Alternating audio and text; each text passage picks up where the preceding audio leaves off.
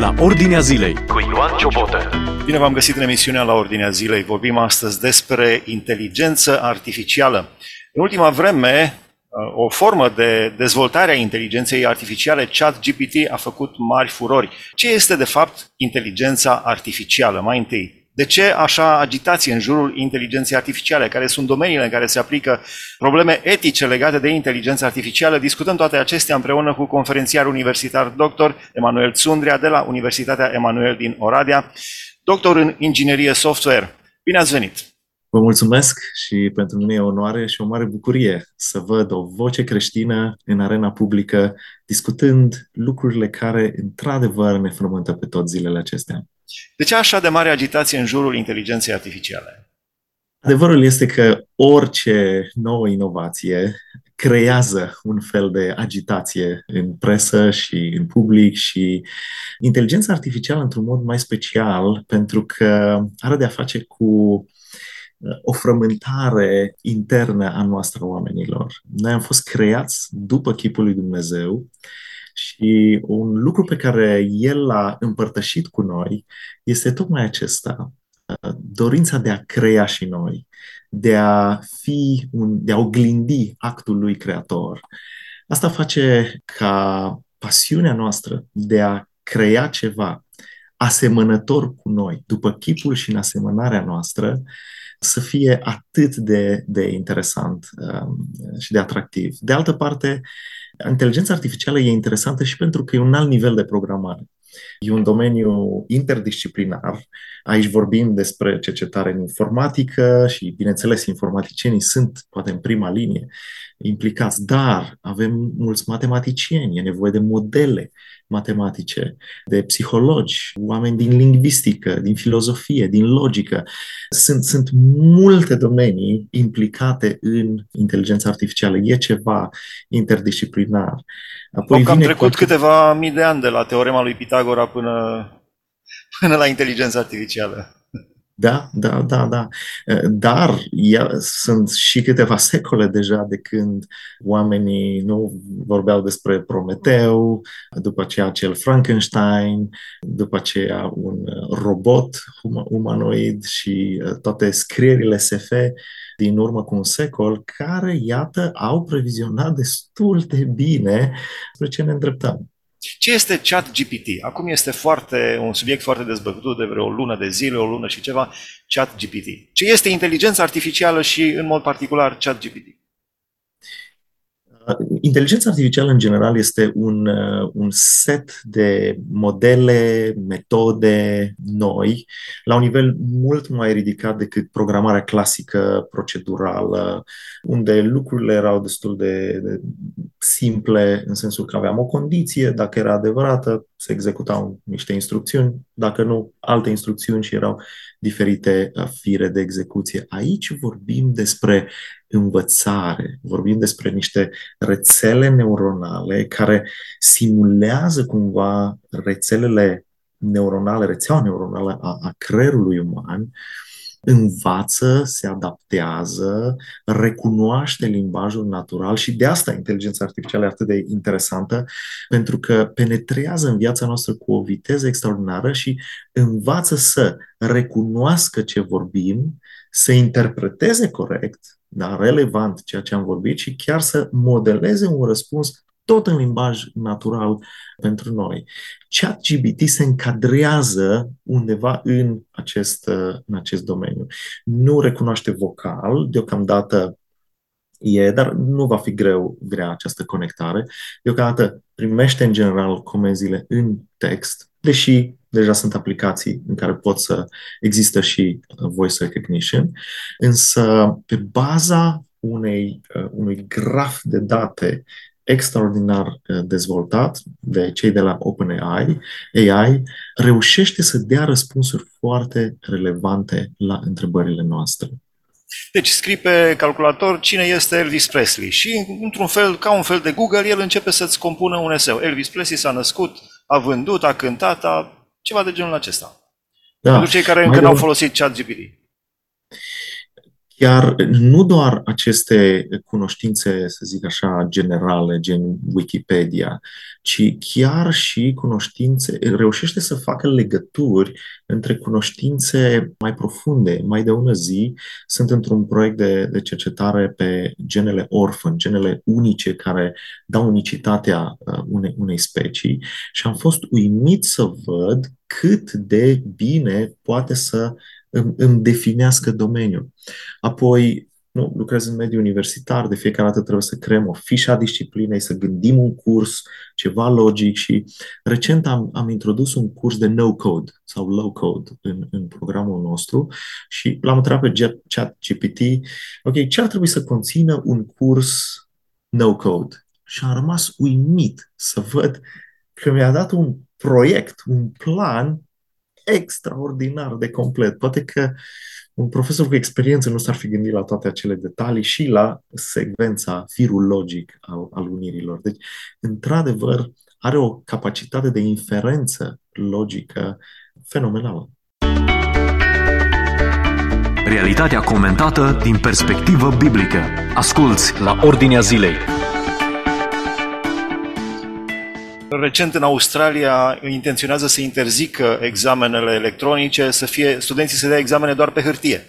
Pentru că trișează cu ajutorul inteligenței artificiale. Unii.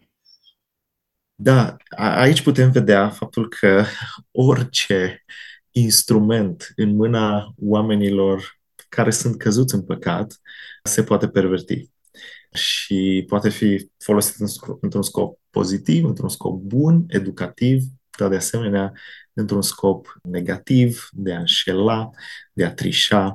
Acest chat GPT și, în general, acest, acești agenți inteligenți, cum îi numim, sunt doar un alt nivel de a folosi, să zic, uh, în, în scop de a trișa, pentru că am fost la o conferință în urmă cu trei ani și erau foarte îngrijorați de acele paper mills, cum le numeau, sau uh, acele uh, rețele sociale unde se oferă licențe gata scrise sau avem uh, cercetători sau oameni care pot să compileze diferite resurse și să dea răspunsuri uh, studenților. Și cei din Australia chiar au făcut un experiment interesant, au obligat niște profesori care au dat niște teme studenților să-și creeze un cont anonim pe aceste platforme și să vadă ce studenți postează întrebările și să le dea ei răspunsurile și apoi să vadă câte din aceste răspunsuri se regăsesc în, în uh, uh, ceea ce au dat ei submit și au fost șocați să vadă cât de mulți studenți foloseau aceste instrumente. Așa că doar faptul că ai ceva automatizat acum e ceva mai la îndemână și din păcate, da, poate fi folosit și în scop negativ. Nu mai stai să citești o carte de 300 de pagini, îl întrebi pe chat GPT și îți spune în, în două, trei fraze, spune rezumatul cărții. Problema este că se inhibă foarte mult creativitatea noastră, imaginația noastră în felul acesta, da. Spuneați că recunoaște, poate să recunoască, inclusiv recunoaștere facială și în China se aplică pe scară mare recunoașterea facială. Pentru cei care nu știu, în China există un sistem de punctaje. Dacă eu știu, treci uh, strada pe roșu, ai primit imediat o bulină neagră. Da? Te recunoaște facial. Nu este nevoie să te identifice. Credeți că ar putea să ajungă inteligența artificială la conștiință de sine? Ceea ce este rezervat persoanei, persona, așa cum ne-a creat Dumnezeu?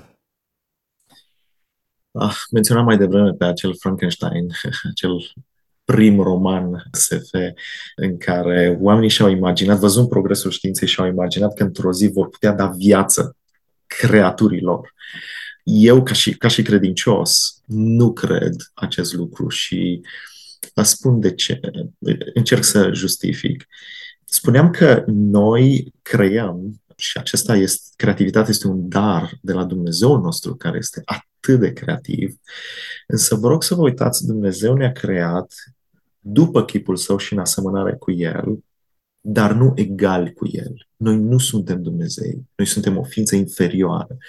La fel, creatura noastră, acești roboți inteligenți, să numim așa, nu vor putea niciodată să se ridice la nivel, vor fi în asemănare cu noi, vor simula conștiința de sine, vor simula sentimentele și, într-adevăr, astăzi s-a ajuns la un nivel în care testul lui Turing este îndeplinit. Google a dovedit că poate să creeze un agent inteligent care să facă o rezervare la un hotel și omul care a răspuns dincolo la hotel nici nu și-a dat seama că a vorbit cu un robot, pentru că au reușit să emuleze vocea omului, limbajul, inflexiunile în voce. Acele deci eu sunt la un hotel și spun, aveți o cameră? Și el spune, da, ce cameră doriți? Dublă sau simplă? Dar eu vorbesc cu un robot? De ambele părți poate să fie un robot. Uh, și eu pot să-mi rog agentul meu să-mi facă o rezervare, să-mi găsească un, o, o ofertă bună într-un oraș, într-o poziție bună și în același timp să vorbească cu un robot. Ce interesant este că s-a ajuns la un nivel în care până acum câțiva ani ne dădeam seama că vorbim cu un robot. Uh, pentru că vocea nu era, era suna mai mecanic. Astăzi însă aproape că nu ne mai putem da seama, dar e doar o simulare. Robotul acela nu are conștiință de sine, nu are sentimente, le simulează doar. Ce locuri de muncă poate să înlocuiască inteligența artificială? Sunt, de exemplu, de mașini autonome. Deci, o persoană care nu are permis, eu știu, poate nici nu aude bine, nici nu vede bine, conduce o mașină autonomă, fără să aibă carne de conducere. Ce mm-hmm domenii de aplicație la, la firul ierbii, așa, foarte practic. E bine, aici sunt într-adevăr două aspecte. Unul, ce locuri de muncă poate înlocui uh, și doi, ce roluri uh, poate să preia. Uh, ca și locuri de muncă, va prelua și ne bucurăm chiar că preia locuri, acele joburi banale, plictisitoare, de rutină de exemplu, sortarea mărfii în, în, într-un magazin și servirea unor clienți, preluarea unor comenzi. Din câte știu, uh, Amazon au un magazin de genul acesta complet automatizat. Absolut. Amazon mm, sunt printre primii care în depozitele lor, în care aveau sute de angajați, care doar manipulau marfă. Nu? Pe baza celor coduri de bară, un agent inteligent poate chiar să folosească spațiul mai, mai bine, poate să servească mai rapid și nu greșește. Sau rata de, de eroare este, este mult mai mare. Nu obosește, lucrează 24 din 24, nu cere concediu medical, are nevoie doar de uh, un pic de baterii încărcate și consumul este chiar, în afară de Nu vrea liber, nu vrea nimic. Nu, nu, nu, nu. Lucrează și în weekend și nu cere plată, plată suplimentară. În farmacie am văzut asemenea agenți și uh, chiar în contabilitate, în finanțe, nu? brokeri de asigurări, brokeri pe bursa de valori, nu poate un, acest, un asemenea robot inteligent poate să prelucreze într-un timp foarte scurt volume foarte mari de date, să observe anumite trenduri. Avem, asta este foarte interesant la inteligența artificială și capacitatea de învățare, de adaptare și pe baza acestor analize să gândească investiții mult, mult mai inteligente cu rate de succes mai mare. Afli ce se întâmplă în jurul tău, la ordinea zilei. Un contabil nu, care face muncă de a. contabilitatea aceea primară, în care trebuie să ia o factură, să recunoască unde este contul IBAN, unde este suma pe care trebuie să o plătească. Toate lucrurile astea se pot, în acest computer vision, nu, vizionarea computerizată, se recunosc acele facturi, să plătesc automat. Cam toate joburile care sunt mai procedurale, care nu necesită un diagnostic, se pot înlocui. Joburile însă, fie low level sau mid level, fiecare necesită mai multă inteligență. Cele care necesită, de exemplu, diagnostic, greu sau suntem departe de a înlocui un mecanic auto care să îți ascultă motorul, își dă seama unde e un, un, un furtun care curge, poate, sau o presiune care nu e cum trebuie. Sau, sau păi, Acum s-au schimbat, se trece la mașini electrice din mașinile cu motor pe benzină care au vreo 20.000 de piese în mișcare, mașinile electrice au vreo 20, mi se pare, sau 200 de piese în mișcare, ceea ce da, sunt convins că va fi un pic mai simplu, dar tot e o parte de diagnoză. Sau să luăm un instalator, nu, să-și dea seama unde un medic? e un medic, da, care, care uh, face un diagnostic. Deși și acolo, citirea, de exemplu, a, a unui ecograf, când ai o bază de date cu 10.000 de asemenea ecografe citite și cu experiența salvată undeva și etichetată în mod corect de la vreo 10.000 de medici, deja precizia poate să fie mai mare a, a diagnosticului, dar tot nu cred că vom vrea, vreo mamă va vrea să nască cu o moașă electronică sau cu o moașă robotizată. Tot e vorba de acea căldură umană, un, un medic care să mă taie. Nivelul de, de, de încredere este mult, mult mai mic acolo. Nu anatemizăm inovația, o folosim, învățăm cum să lucrăm cu ea, dar ne afectează pozitiv și negativ. Nu putem să nu vorbim despre aplicațiile în domeniul militar și mai ales în contextul războiului din Ucraina se testează diverse arme, drone inteligente, care doar le dai drumul și ele își urmăresc singure ținta, ca și cum ar fi o inteligență, condusă de o inteligență. Aplicații în domeniul militar și în domeniul distructiv. Da, cam întotdeauna știința s-a mișcat atât de repede uh, încât noi, uh, creștinii sau chiar filozofii seculari, n-am avut timp să dăm un răspuns la provocările etice pe care le aduc.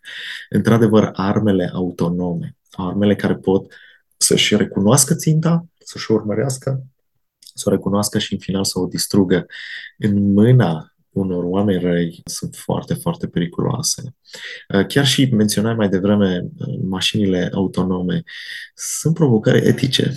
Nu dau acum numele, dar probabil ați văzut unul dintre cele mai cele mai mari branduri de mașini au spus clar în declarația lor publică că ei vor prioritiza siguranța pasagerilor lor. Pentru că ei sunt clienții și sunt în mașină față de siguranța celor din jur. Deci dacă bine cu viteză... Ce trist sună! Da, da, după o curbă ai o, o, eu știu, o trecere de pietoni sau poate nici nu e trecere de pietoni, o mamă cu un cărucior traversează, dacă în acel moment inferența logică, da? analiza acelui uh, AI din uh, computerul de bord al acelei mașini consideră tu că... Tu poți să alegi să tragi stânga spre tirul care vine din față sau să omori mama copilul. Exact, sau să intri într-un stâlp. Sau el spune, eu prioritizez clienții mei, nu pe cei din afară. Wow! Devine, în felul acesta, inteligența, acest agent inteligent devine un agent moral și aici intrăm într-o tot altă discuție. Are drepturi, nu are drepturi.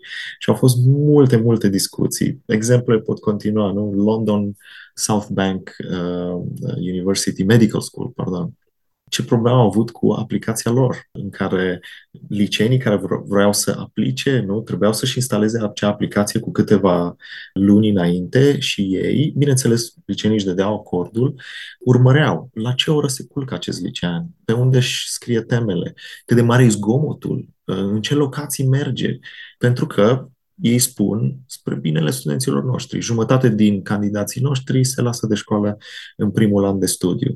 Am observat că se lasă de școală cei care învață până seara târziu, nu au creierul odihnit la cursuri, își scriu uh, referatele într-un loc zgomotos. Și atunci te trezești că ia decizia să-ți respingă dosarul de admitere un agent inteligent și dacă îi întreb pe cei de la recrutare, dar eu de ce n-am fost admis? Algoritmii ăștia au ajuns să fie atât de complexi încât oamenii de la recrutare din universitate nu mai știu să-ți spună care a fost de fapt motivul, pentru că a fost o suită de parametri pe care i-au urmărit și te-au considerat sau ai luat un scor mai mic, te-au considerat că nu vei face față învățării sau în aspectele legale. Uh, nu? În Estonia, în Statele Unite, se testează acum agenți inteligenți care, pe baza limbajului, pe baza istoricului unui om, calculează probabilitatea recidivei acelui om. Dacă acel agent dă un scor mare, eu voi lua în loc de 2 ani de închisoare, poate 4 ani de închisoare. Și ce e interesant este că judecătorii spun că la început au fost refractari, dar acum se bazează pe, aceste, pe acești algoritmi, nici nu, nici nu mai contestă, nici nu mai știu exact, a devenit un fel de black box, cutie neagră, nu mai știu exact cum a reacționat, cum a, a, a luat acea decizie, dar mă bazez că e o decizie bună. Ei, să ai un agent inteligent care aplică justiție omului pe care îl considerăm și este o ființă absolut superioară, sunt aspecte care ne frământă, ne frământă profund. Asculți la Ordinea Zilei În 2016, la finalul interviului nostru, când au fost alegerile din America și a câștigat Trump, am, uh, pentru câteva aspecte uh, promovate de președintele Trump, am tot respectul pentru demnitatea lui în privința avortului, în privința susținerii vieții, în privința mișcărilor homosexuale, mutarea ambasadei uh, Americii din Tel Aviv în Ierusalim a Israelului. Sunt câteva aspecte frumoase. Însă a fost scandalul Cambridge Analytica, adică s-au strâns date de pe Facebook ce îți place ție? Mie îmi place să pescuiesc. Și primeai reclamă. Lui Trump îi place să pescuiască. Ție ce îți place? Mie îmi place să joc tenis. Lui Trump îi place să joace tenis. Reclamă foarte țintită. Pe baza datelor deja existente despre persoane, despre votanți. În democrație, credeți că ar putea fi influența inteligența artificială procesele democratice cele mai profunde? Cum spuneam, toți acești agenți inteligenți pot avea și un scop bun. Deci, în exemplu anterior, dacă pe mine nu, mă, mă poate ghida înspre care ar fi o opțiune mai bună de, de vocație pentru mine, văzându-mi interesele, văzându-mi, creându-mi un profil, e tot ok. Dar în momentul în care începe să mă manipuleze, aceea este o, o, o linie roșie uh, trecută. Ei, la fel se poate întâmpla într-adevăr și în dialogul democratic, să ajungă să ni se influențeze părerile politice, opțiunile legate de sexualitate, legate de familie și, din păcate, auzim că acest volum mare de date pe care îl adună rețelele de socializare determină profilarea fiecăruia dintre noi și, într-adevăr, există pericolul și aici cred că e nevoie și de voci creștine există pericolul de a nu a mai avea acești algoritmi transparenți, în felul acesta ei începând să, să influențeze oamenii.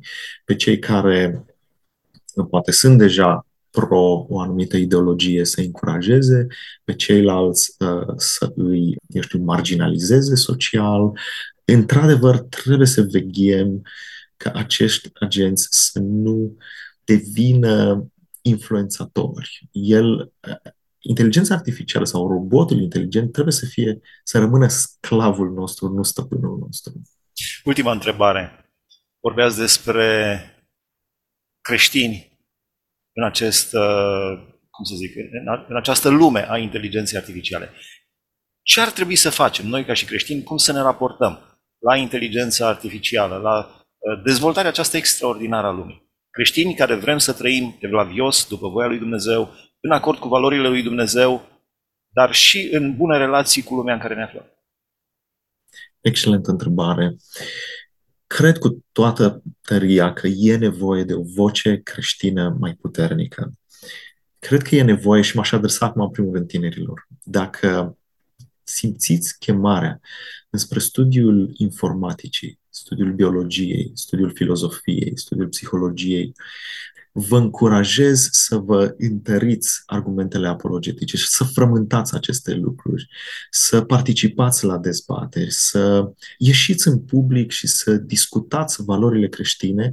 Avem nevoie noi, în primul rând, să ne întărim convingerile, să vedem de ce credem ceea ce credem. Și apoi cred că e nevoie ca noi creștini să studiem mai serios. Vedeți, oamenii cei mai de influență sunt oamenii competenți un angajat incompetent, un profesor care nu are un nume bun, nu va fi nicio influență foarte bună. Și cred că pentru slava numelui lui Dumnezeu, a onoarei pe care o purtăm, a misiunii de evangelizare pe care o avem, e important să fim niște oameni competenți care dăm răspunsuri competente, dăm soluții pentru oamenii uh, din jurul nostru. Nu vorbim despre un Iosif Uh, din Biblie, vorbim despre un Daniel și adesea le spunem copiilor noștri cât de mult s-a rugat și ce credință a avut. Dincolo de asta, ei au fost în societatea lor niște oameni de o competență extraordinară. Gândiți-vă pe Daniel, patru împărați, nu? complet diferiți, cu ideologii diferite, imperii diferite, nu? A căzut un imperiu și toți l-au dorit pe Daniel la Banca Națională la conducere. De ce? Pentru că era, era un om de o competență, de o integritate extraordinară. Aici aș chema creștinii să frământe lucrurile acestea, să nu, să nu rămânem într-o subcultură în care noi credem și așa credem noi, nu. Să frământăm și să ieșim în afară cu curaj, să discutăm, dar să realizăm că nu ne câștigăm o voce decât dacă, de dragul lui Dumnezeu, facem lucrurile de calitate în locul în care suntem. Împreună cu conferențiar universitar dr. Emanuel Sundria de la Universitatea Emanuel din Oradea, doctor în inginerie software, am discutat despre ChatGPT, despre inteligența artificială în general, despre lumea în care trăim. Doamne, ajută-ne să fim oameni care te iubim pe tine, chiar în mijlocul roboților. Hai să încheie emisiunea de astăzi, Dumnezeu să vă binecuvânteze. Ați ascultat emisiunea La Ordinea Zilei cu Ioan Ciobotă.